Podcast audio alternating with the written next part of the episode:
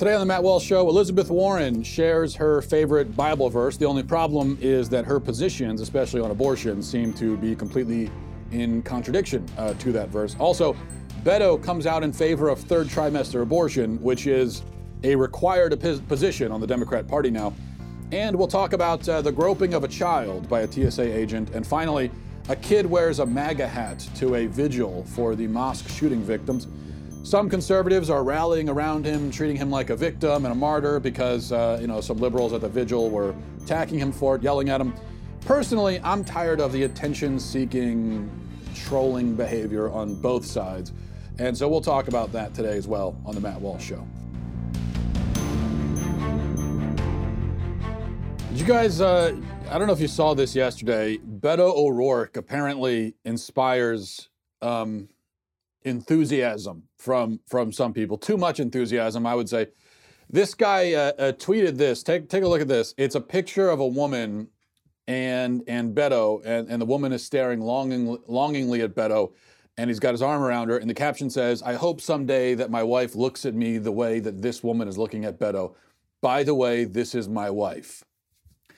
Uh, man, take it easy, man. That's not you don't uh, if you want your wife to look at you like that, first of all, this tweet ain't helping matters. I'll, I'll put it that way. C- can you imagine liking a politician so much that you would publicly insinuate that your wife is more attracted to him than to you? Can can you imagine liking it? I can't. That's not. I can't get that into a politician. I really can't. Uh, speaking of Beto, uh, I, have been I've been wanting to mention this for a couple of days on a more serious note because it's very instructive. Beto, at a recent campaign stop, was asked about third trimester abortion, and the question itself is great. Uh, obviously, asked by a pro-lifer, and it makes Beto uncomfortable, which is also great. But his answer is not so great. So I want you to watch this exchange. Are you for third trimester abortions, or are you going to protect the lives of third trimester babies? Because, you know, there's really not a medical necessity for abortion. It's not a medical emergency procedure because typically third trimester abortions take up to three days to have. So you would, in that sense, if there was an, an emergency, the doctors would just do a C-section and you don't have to kill the baby in that essence. So are you for or against third trimester abortions? So the, the question is about abortion and reproductive rights. And, and my answer to you is that that should be a decision that the woman makes uh, her. Uh, Okay, so he obviously uh, doesn't want anything to do with the question, which is why it's fortunate for him that the media would never ask him a question like that, and they're not they, they, they won't they're not going to broach that subject again. Whoever this was asking the question clearly is not a member of the media, at least not the the liberal mainstream media. Um, but ultimately, he comes out in support of third trimester abortions, of abortions of abortions that kill fully developed viable infants shortly before birth. And the way the question was framed made that clear. You know, the woman was saying, well, when you've got these abortions of babies that could just be born, you could deliver them via C section and they would survive. There's no reason to kill them first. Uh, you could end the pregnancy. Woman doesn't have to be pregnant anymore, but the, the baby doesn't have to die. I mean, what should we do about that? And Beto says, well, it's, it's the woman's choice. Um, now, if this question had been asked 15 years ago. He probably could have gotten away with saying something like, Well, I support a woman's right to choose. However, there should be common sense regulations, and we want it to be safe, legal, and rare. And nobody likes abortion. Sometimes it's necessary, yada, yada, yada. Uh, he, he, could have got away with dancing around the question and but but basically coming out against late term abortions. But that's not going to fly anymore uh, on the left. It won't fly in the Democrat Party. You cannot run for president as a Democrat in modern America if you don't support the killing of viable, healthy uh, third trimester babies. You, you just you, you, can't run if you don't hold that position. Um, now, if I were a Democrat voter, which it may surprise you to learn I'm not, but if I were, that fact would dis- disturb me. It, it would greatly distress me to realize that lethal injections for infants is now not just an accepted or tolerated position, but a required position in the party that I belong to and vote for and support. Now, both political parties have, uh, all political parties have throughout history, have had people who um, are member members of those parties, and they go too far to an extreme on a certain issue, one way or another. Every political party has decided to tolerate certain extreme or uh, uncouth positions because they don't want to alienate that portion of the base. Uh, we, we all know that's the case. It's the case in both parties. These are the deals with the devil that, uh, that all pol- political parties make. But what we have to understand here is that the Democrats, they're not just tolerating the extremists in their rank who advocate for abortion through all stages of pregnancy. That would be bad enough. But that's not what's happening here. It's much worse than that. This, for Democrats, is gospel now. It is doctrine. It's something you have to support uh, or risk charges of heresy. You, you need to support it. It is a basic, fundamental, mainstream. This is like a starting point now for Democrats. Is yeah, well, obviously you have to be in favor of killing babies in the third trimester. That's just that's just you know square one. Um, that's a really disturbing thing. Now, speaking of heresy, Elizabeth Warren did a CNN town hall the other day, and I guess she was asked about uh, her favorite Bible verse and this is interesting because even though the Democratic Party is the party of Satan, and even though it has embraced Satanism and it has embraced infanticide and all of these forms of just the, the most, the, the darkest, most debauched evil you can imagine, even, even in spite of all that, still most Democrats feel the need to pretend to be Christian. Uh, we still haven't gotten to the point yet where Democrats will just be honest and say, yeah, I don't read the favorite Bible verse. I don't read. What are you talking about? I don't, I, I don't read the Bible. I have no idea. I have no interest in that. Uh, now, eventually, we'll, we'll, be at the. I, I, think within the next maybe ten years, that's where we'll be. Uh, that's where the Democrats will be, but they're not there yet. So when they're asked about their favorite Bible verse, um, which is why, even though it's sort of a softball question, if you give that question to Republicans, now that's the kind of question that the media, that, that the CNN will never ask. You know, a Republican's never going to be asked that kind of softball question on CNN. Um, but for Democrats, I actually like the question because they are so awkward about answering it. As you see them try to scramble, like, wait a second, let me, can I, can I think of one Bible verse? Oh yeah, and so it's it's it's kind of funny to see. Here was uh, Warren's answer to that question. And I'm sure some of you, a lot of you, know this story. You know, this is the one where the shepherd is dividing the world into the sheep and the goats. And as we all know, sheep are going to heaven, goats, nah, they're not. and the sheep ask him, Why us?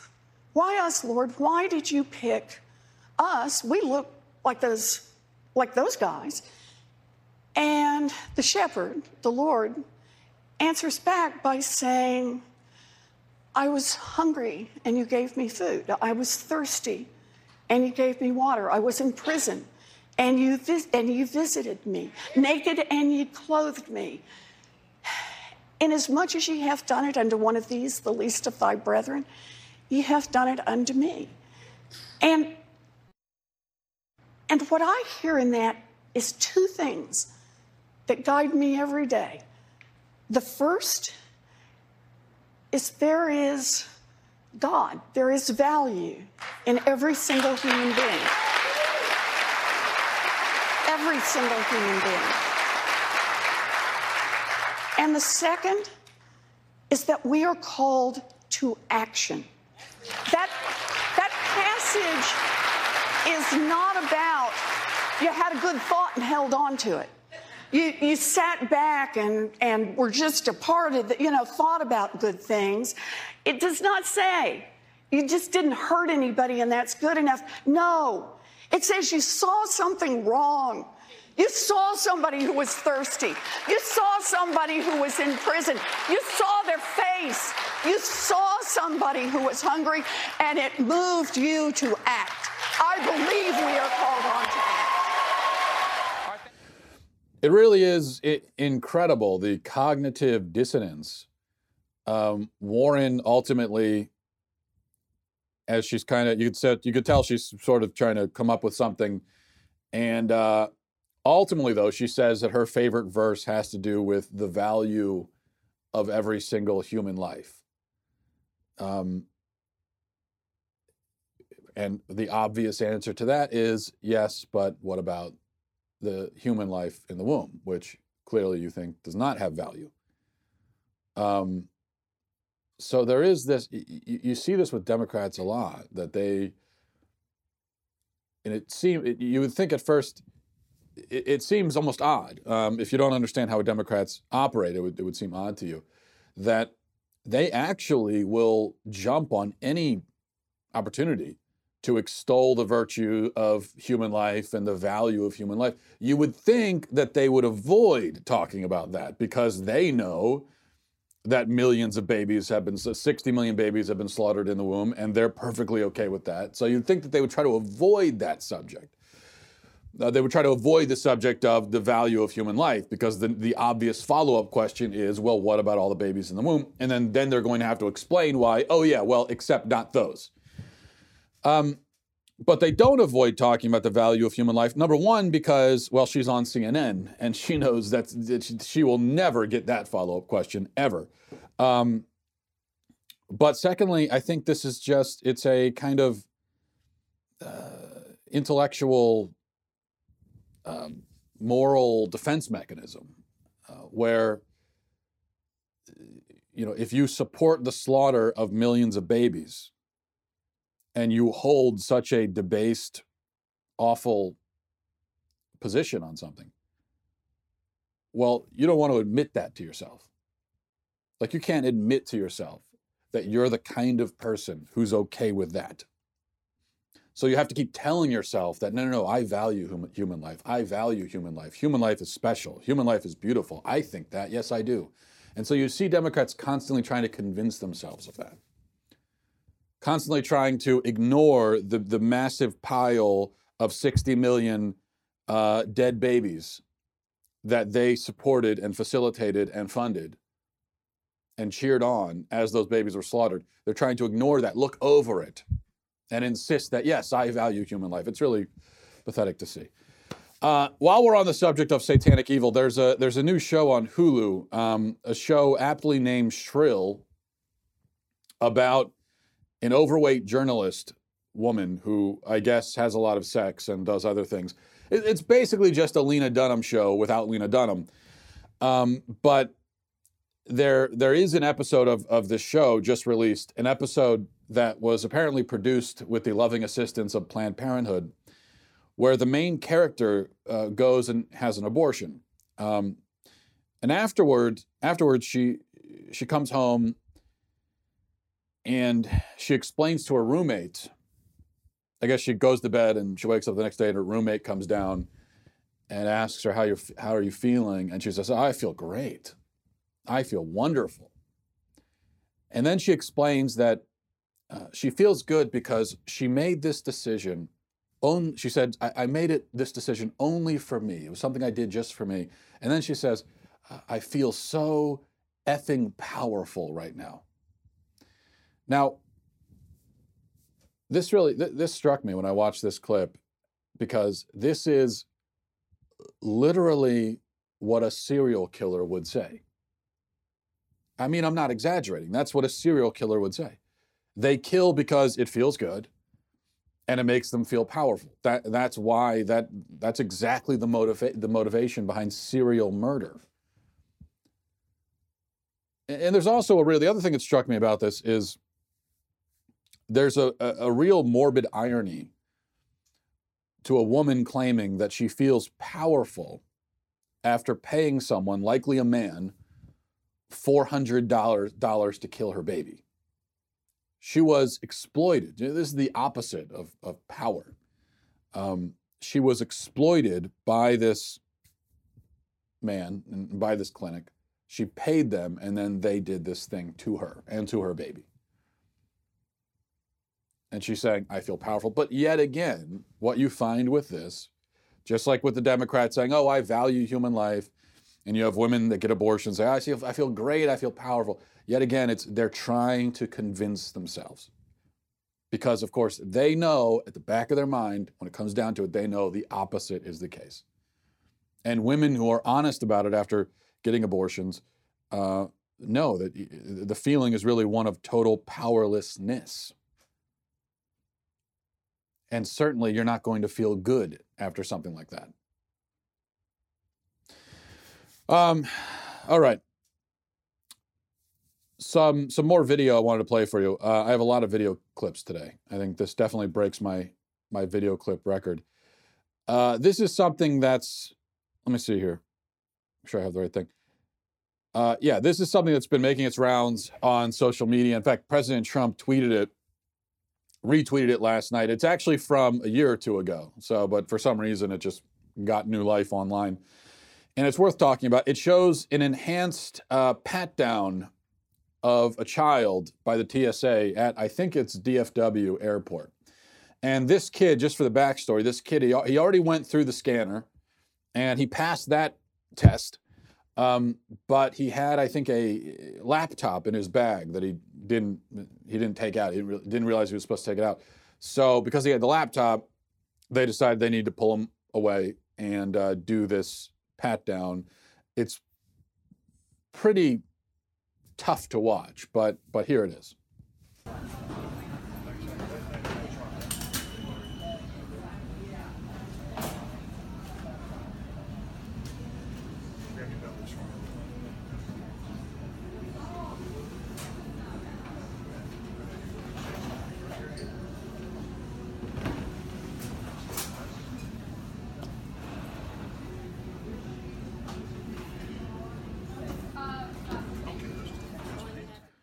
So this guy was very focused on the kid's waistband. I don't know if you noticed. Like he kept going back to that. Um, really weird. You have to wonder did you really have to grope the child for two straight minutes in order to figure out that he's not a terrorist? It, it, did it really not occur to you, maybe within, I don't know, 20 seconds, that this kid's probably not a terrorist? This is a government agent groping a child because the child is trying to board an airplane. That, that is the crime that this child committed. Now, that's really not the kind of thing that's supposed to happen in a free country. In any other situation, okay, in any other situation, you would have to commit a crime or be suspected of a crime to be subjected to a search that lengthy and, uh, and uh, intimate. In fact, the Bill of Rights would seem to require that you be reasonably suspected of a crime in order to, for your privacy to be invaded to such an extent. But is the fact that you're boarding an airplane, is that evidence to justify reasonable suspicion? Well, let, us think about it. Over the past 30 years, let's say, um, over the past 30 years, I don't know how many people have boarded airplanes or tried to board airplanes in the United States, but it's certainly billions. I mean, over 30 years, billions of people in the United States have boarded or attempted to board an airplane. How many of those people were terrorists? Well, again, I don't have the exact number. I don't know if anyone could produce that exact number, but I, I mean, a couple dozen at most, including 9 11 basically a handful. So you've got billions versus a handful. Uh, so, and how many of them have been 12 year old white boys? Zero? Okay, so zero out of billions. So, again, the question is the fact that this kid is going through security, even though he's got a laptop, is that does that at all meet the uh, you know the burden of, of, of reasonable suspicion that he might be trying to to commit a crime, which would then justify his privacy being invaded to that extent, which would then justify a government agent reaching his fingers down the kid's pants. I would say no. See that that's the problem with the TSA. We have a government agency setting up shop in our airports and subjecting every person who passes through to the sorts of searches that we usually reserve for inmates in a prison.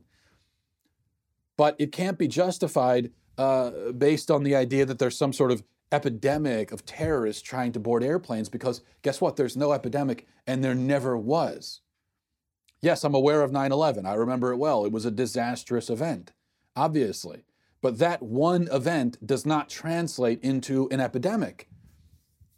And at any rate, what reason do we have to assume that the government can do a better job of thwarting the next 9 11? They didn't thwart the first one. I got news for you. It's the government's fault that that was allowed to happen. I mean, it's it's the, the fault of the terrorists and Osama bin Laden, the ones who committed the act first and foremost. But in terms of the people responsible for stopping like something like that from happening, it's the government that should have stopped that, and they didn't, and they had plenty of chances to. It was a failure of government. I mean, these guys were in the United States, as you know, for years. They were taking flying lessons. They were they were they were planning this thing, and the government never stopped it. Um, so this was a failure of government. This was not a failure of private airport security. Remember that those guys they took over an airplane with box cutters. Well, it was at the time it was not illegal to take a box cutter on an airplane because nobody thought uh, that anyone could take over an airplane with uh, with uh, or it was not illegal to take a to take box cutters onto an airplane because nobody thought that anyone would be able to take over an airplane with a box cutter. Uh, so the point is, this was not really a failure of airport security. It was more a failure of, of government on, on many different many different levels. Uh, but then what happens?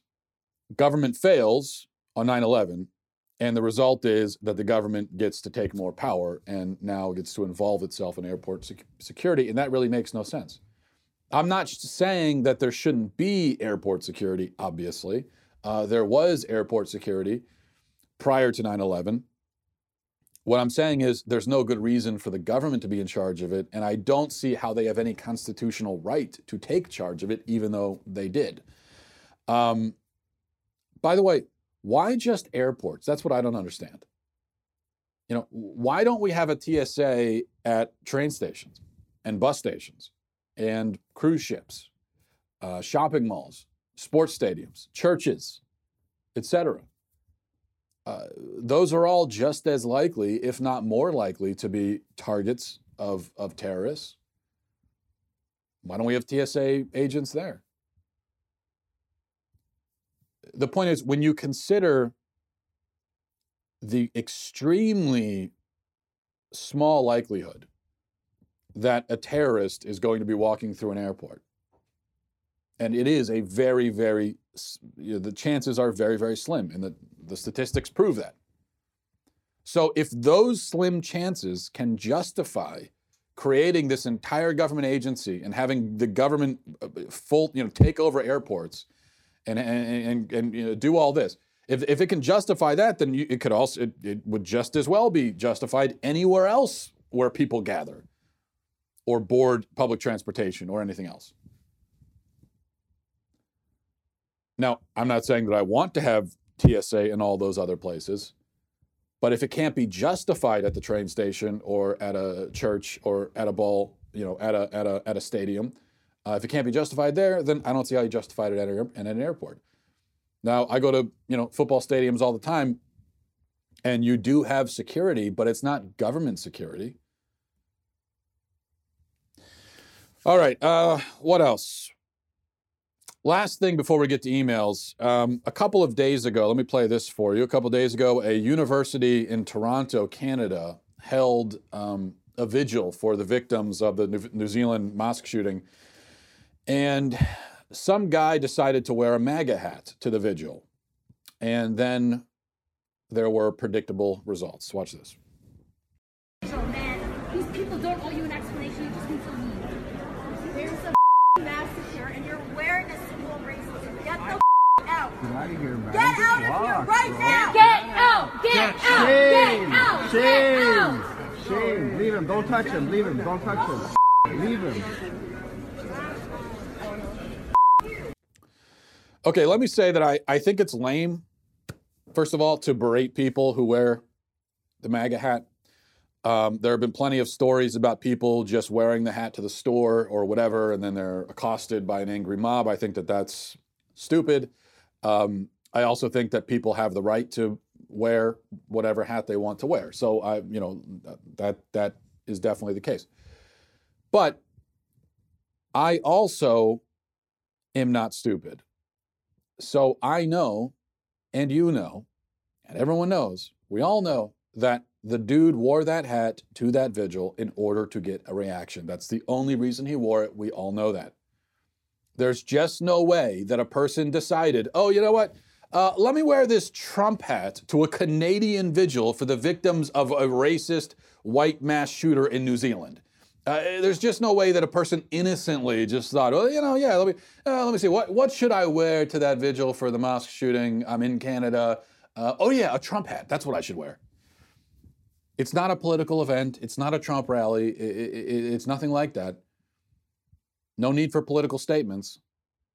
So that guy wore it for a reason. He wore the hat because he's a troll and he wanted to get exactly the kind of reaction he got. And I have no sympathy for the kinds of people who decide that vigils for mass shooting victims are good places for stunts like that. But you know, I, I saw this video being passed around on on uh, Twitter, uh, mostly by conservatives, who were saying that, oh, look at those mean leftists attacking that poor man. Oh, he's a martyr. Oh, stop it already. I'm so tired of this stupid hat thing. I really am. I mean, aren't you tired of the hat? Thing? I'm tired of the hat thing on both. Can we just stop with the hat thing? I, I'm so sick of it.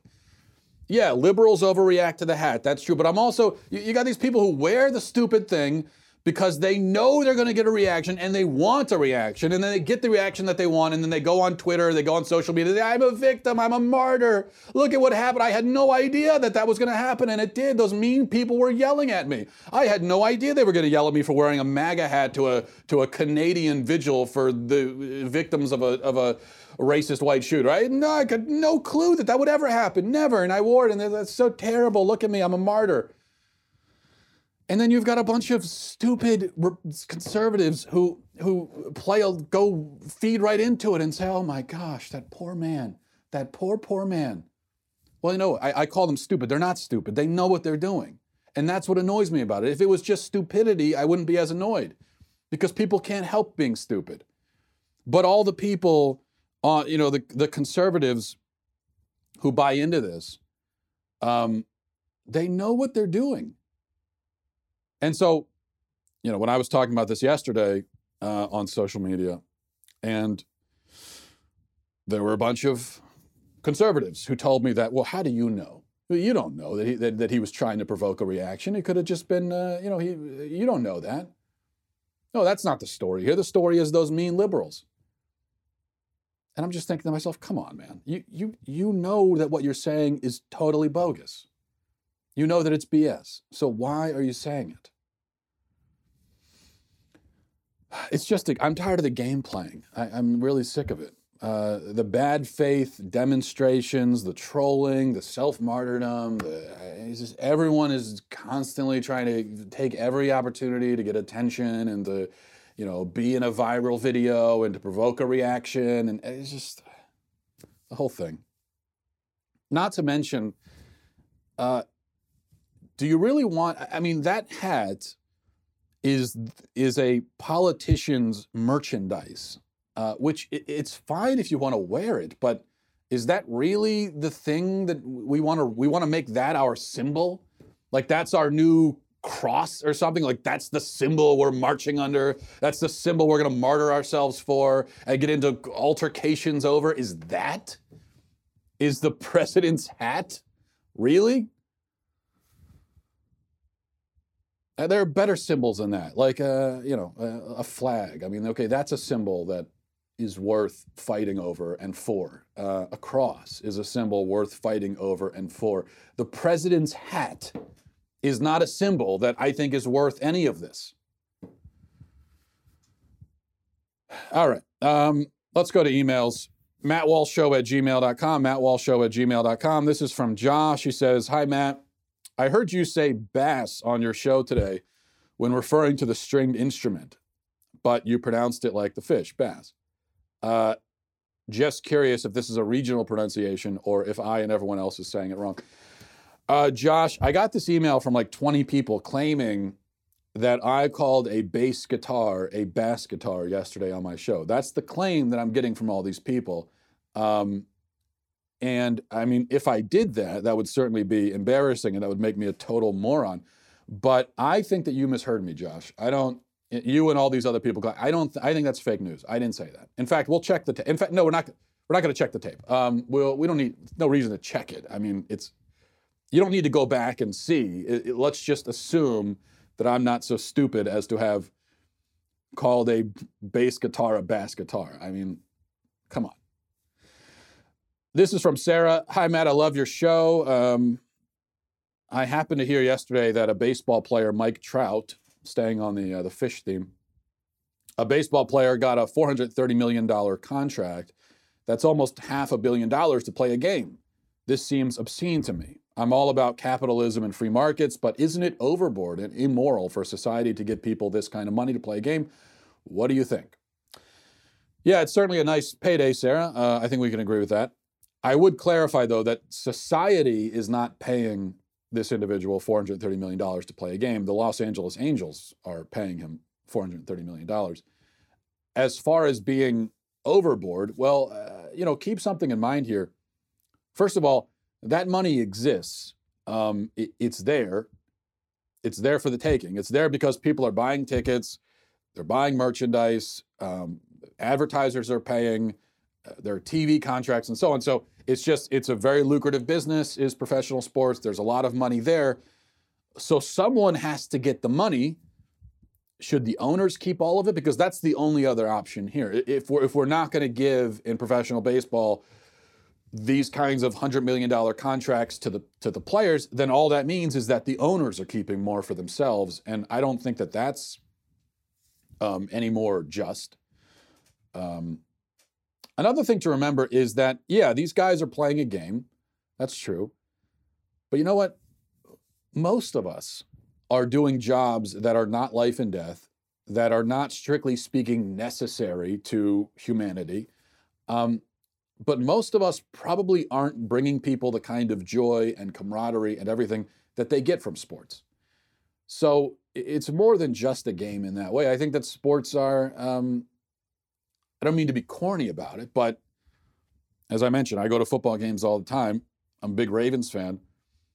And so you you know I go to a Ravens game, I go to the stadium, and for for at least for those three hours, right? We're all just we're all there. We're just watching a game. We're not thinking about any of this other stuff. We're, we're enjoying the game for the game's sake, and uh, and we've got this kind of camaraderie. Yeah, it's a camaraderie over a game, fine. So it doesn't mean a whole lot, but still, we're all there. And you know, you score a touchdown, and you're giving a high five to everyone around. You don't even know these people, but you're all you got seventy thousand people in the stadium. You're all friends for for those three hours, and because you're all just focused on this game and you're having a fun time with it. And, and so I think that it's it is something important uh, that they're providing. I think, as long as we don't go overboard with it. I, there are people who become way too obsessed with sports, and their whole life is just watching sports. It's the only thing they care about. Uh, and and I think that that's you know they, they could probably use a little bit more moderation because there is more to life than sports. But as long as you can keep it in proper perspective. Um, I think that although it is a game, as I said, it is still a valuable thing to people. Um, and finally, importantly, the fact is that professional athletes are the best in the world at what they do. They're the best in the entire world. And if you can be the best in the world at something, even if it's not, even if it's just a game, but if you can be the best in the world at something, at anything, then you'll probably be rich because of it. I mean, you'll you, if you're the best, if you have a a talent that puts you above everybody else on the planet in that particular area, then you can probably uh, parlay that into millions of dollars. Uh, so, is it obscene? No, I, I, I don't really think it is, honestly. This is from Jake. Uh, it says, My four and a half year old boy likes to play dolls, house, and kitchen with his little sister. He also likes to play trucks, dinosaurs, blocks, and Batman with his little sister. What would the transgender, intersectional, social justice, delusional leftist have to say about that? Thanks for another great show. You keep talking, I'll keep listening. Um, yeah, well, I don't know. I guess so. What the so your son is really your daughter, and your daughter is really your son. I guess is what they would is what they would tell you. Whereas rational people would say uh, your son is just a normal boy and your daughter is just a normal girl.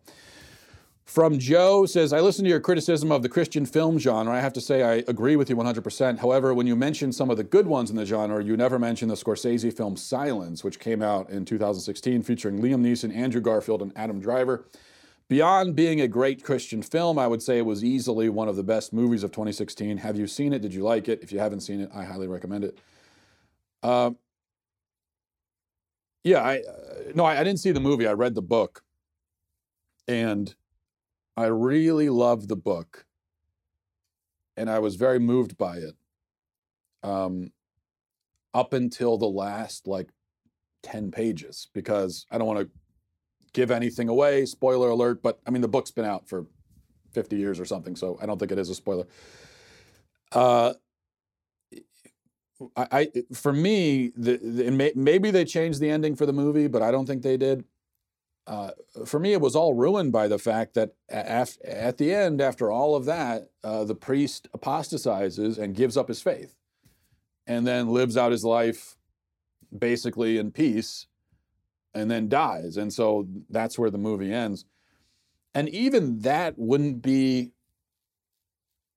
wouldn't be necessarily so bad because the fact is people did apostatize in the face of persecution. And so there's nothing wrong with portraying that in a movie. But the book, at least, seems to endorse apostasy because there's that very strange scene uh, towards the end of the book where uh, the Japanese authorities are trying to get him to apostatize and they're trying to get him to stomp on a picture of Jesus, if I remember correctly. And then he has this vision where Jesus is telling him, "Yes, stomp on it. Yes, uh, you know, uh, uh, deny your faith. It's okay. And, and, Jesus is encouraging him to do it, and then he does, and then he basically faces no repercussions, lives out his faith, he marries a Japanese woman, and so on. Uh, I don't know. It's just a very. It, it, was a great story, a great reflection on doubt and suffering and everything, and then it just goes off the rails, and so that's why that, that's my issue with it. From Leon says, Hi, Matt. Listening to your discussion of Christian movies, I agree with most of what you say, but here's my question. Why doesn't the Christian movie industry produce more movies based on the Bible? I don't mean I don't mean doing another Jesus movie. I mean any of the hundreds of other stories that nobody has made into a film yet. Seems like there's a lot of material there. I couldn't agree more. I, I say this all the time. But here's the problem. Uh, I don't think the Christian movie industry really has the talent available, the acting and writing talent, uh, or the money to, to do justice to an epic biblical tale. Uh, now, Hollywood has the talent and the money to do it justice, but they don't have the interest or the theological understanding to do it justice. And, um, and that's why the Bible is not mined for more stories, even though, as you say, there are so many great stories in the Bible. Uh, and any Bible movie will make a gazillion dollars at the box office, so you would think it's a no brainer. But for some reason, when it comes to Bible movies, you know, we get a Jesus movie every few years, uh, we get a Moses movie every few decades, we've gotten a Noah movie, um, and and that's kind of it. It's like those are the stories. When there are so many other great stories that you know, I don't even think the Noah movie I thought was pretty terrible, but even if you were more biblically faithful with the Noah, I, I, just don't see how you make that into a great movie. I don't, I don't think there's a lot of fodder there necessarily for a great movie, but there are stories in the Bible, a lot of them, that would make really interesting and, and, and not just great movies for Christians um, or for Jews, but movies that I think anyone could enjoy just because they're they're interesting stories. Uh, but for the reasons I just said, I think Hollywood stays away for it from it. As a side note, I also feel the same way about. Um, I was talking about this yesterday. I feel the same way about the Civil War. I mean, there should be ten Civil War movies every year. There are so there are just so many great stories, so many epic battles, uh, so many fascinating characters, so much drama and tragedy and intrigue in the Civil War. But Hollywood basically leaves it alone, doesn't touch it, except for a few, you know, Civil War movies in the '90s And then there, every once in a while we'll get a we'll get a movie that's set in the Civil War era. But as far as an actual Civil War movie, no, we get we get we get 600 World War II movies, and many of them are great. But um, I, I mean, there's just so much you could do with a, just a straight Civil War movie, or make a movie about the Battle of Antietam. You take any battle, Bull Run. I mean, you take any battle. Uh, we've had a Gettysburg movie, but uh, take any of these battles, uh, uh, Chancellorsville. I mean, any of these battles, make it into a movie. It would be a great movie, but they don't want to do it. Um, and we know the reason for that is that political correctness won't allow it. It's the same reason we don't get Bible movies, political correctness. And um, I think Hollywood knows that, you know, if they tr- if they try to make a Civil War movie and make it historically accurate and make it nuanced and mature and interesting, um, well, then that's going to require that you that you don't turn the Confederates into into cartoon villains. You actually have to give them a nuanced, thoughtful treatment. Uh, and also, that's where a lot of the really interesting characters are. I mean, Stonewall Jackson, I think, is one of the most interesting men that the United States has ever produced. Um, but so, if you're going to make a movie, you'd want to capture those kinds of men in, a, in an interesting way. But if you do that, then you're going to have the PC mob coming after you and saying that you're, you know, an apologist for slavery and yada yada yada. So that's why they don't do it. Finally, uh, this is from David. Hi, Matt. I appreciate your segments about the Bible. You seem pretty knowledgeable on the subject. Um, that's an illusion, I assure you. There is one biblical passage that I've recently found kind of troubling the more I've thought about it, and I love to get your take on it. Matthew 27, 52 through 54. I'm sure you know the story and you know why some people struggle with it, so I won't waste your time explaining that. What are your thoughts on the passage? Also, as a related question, um, do you think it's okay for Christians to struggle with biblical passages? Honestly, I would never say this out loud, but I just find this story and a few others in the Bible hard to believe for a number of reasons. But I feel guilty for thinking that. I'm sure it's a spiritual flaw on my part or lack of faith. Anyway, thanks for listening to me ramble. Love your show. Uh, hi, David. Let me answer your, try to answer your first, or I'll do this in reverse order. So your second question first. Uh, yes, it's okay for Christians to struggle with the Bible. Um, no, that doesn't mean that there's anything wrong with you. It's not a spiritual weakness, I don't think.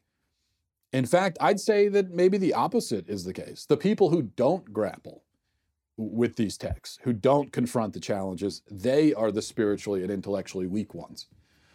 Uh, for instance, a while ago, I was, I remember I was talking to somebody, um, you know, kind of about this, and I, and I mentioned the struggles I have with some Old Testament passages uh, especially the ones where God orders the mass killings of women and children and uh, prescribes slavery. And, uh, you know, the, I mean, there are a bunch. Uh, they, the scene where he sends um, bears to maul 42 children to death because they made fun of a guy's bald head. I mean, to me, seems like a, you know, bit of an overreaction.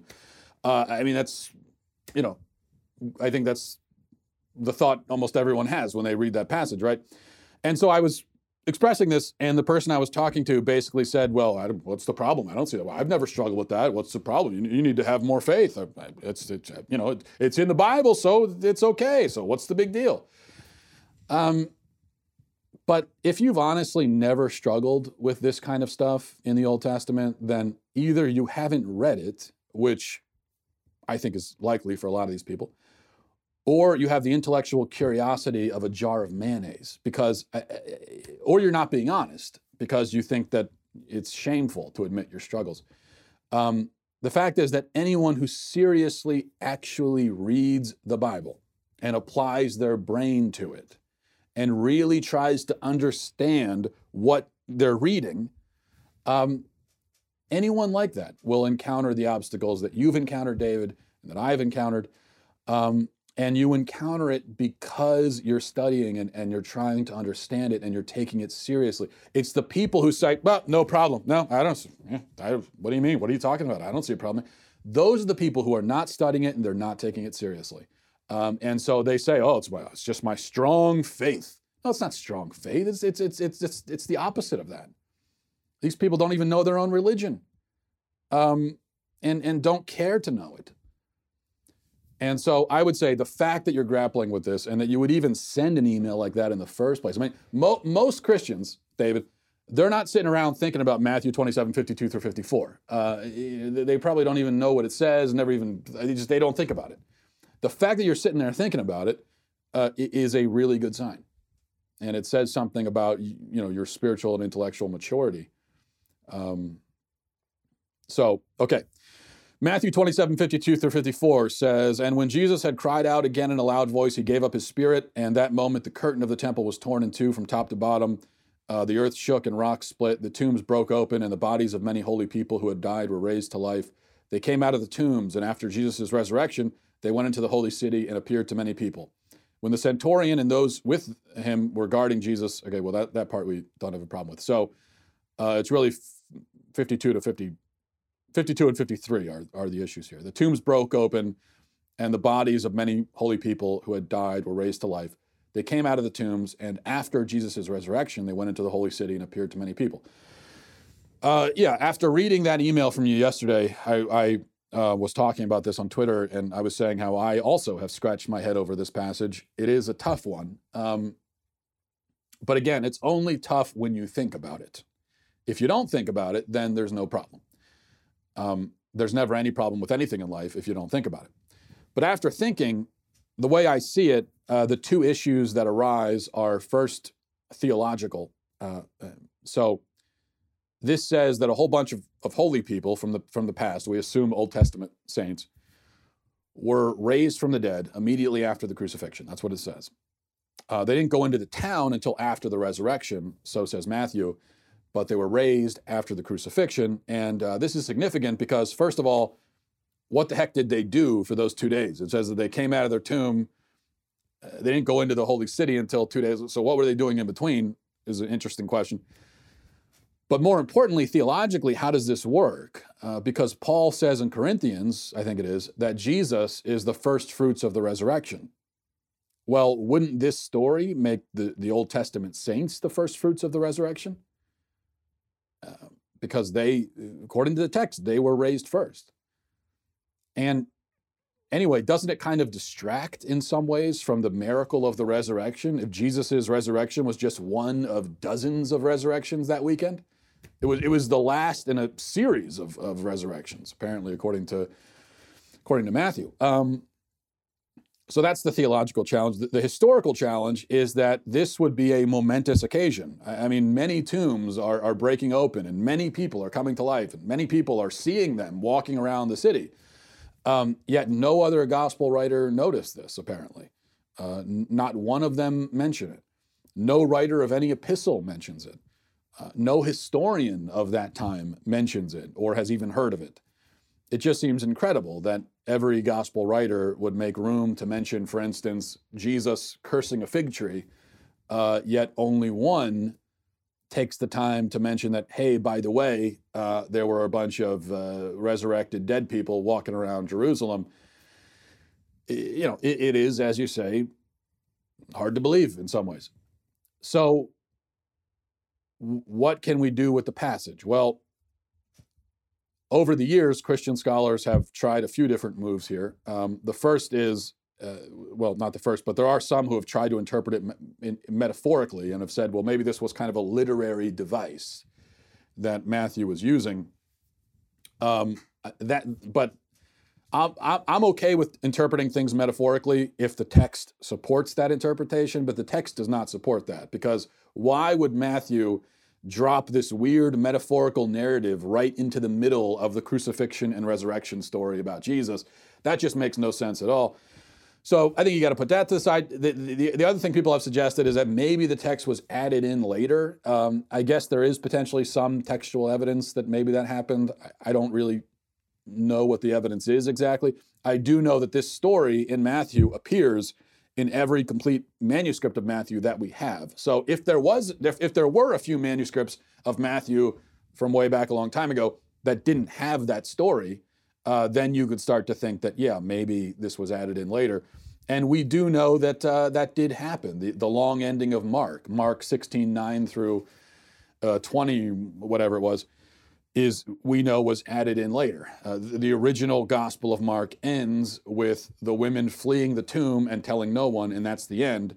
And and and the original, um, or not the original, but the earliest manuscripts of Mark, that's how it ends. The later manuscripts, all of a sudden, have this next part of that ending where it says that uh, Jesus appeared and, and he told the disciples that they could drink poison and handle snakes and not be killed. But it, pretty much everyone knows that someone later on added that in, which, you know, someone should probably let the, Pen- the Pentecostal snake handlers know about that because those people for years have been handling snakes and getting bit by rattlesnakes and dying because they didn't realize that that story is not original to the gospel. Um, so there's that. Uh, the story about the a, woman caught in adultery and John. Uh, early manuscripts of John don't have that story, um, which doesn't mean that the story isn't true. Uh, it could have been oral tradition that was passed down and then added in by a scribe later on. there are plenty of scholars who think that's the case. But the point is, it's not crazy to think that maybe something like that is going on with Matthew. Maybe it's possible. The other option, of course, is that it, it happened exactly as Matthew says it happened. Um, that doesn't answer why no one else noticed it. It doesn't solve the theological difficulties that seem to be raised here.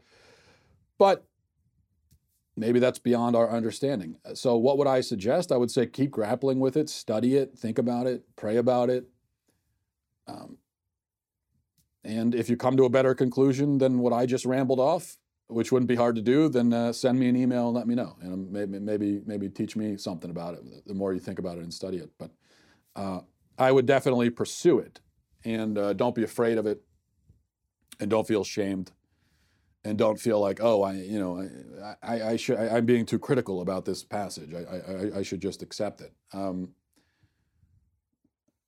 no, because I, I, I, don't think it's I don't think critical is exactly what you're doing here. I think it's more uh, inquisitive, and it's good to be inquisitive. We, we should be. All right, um, we'll leave it there. Thanks for watching, everybody. Thanks for listening. Godspeed.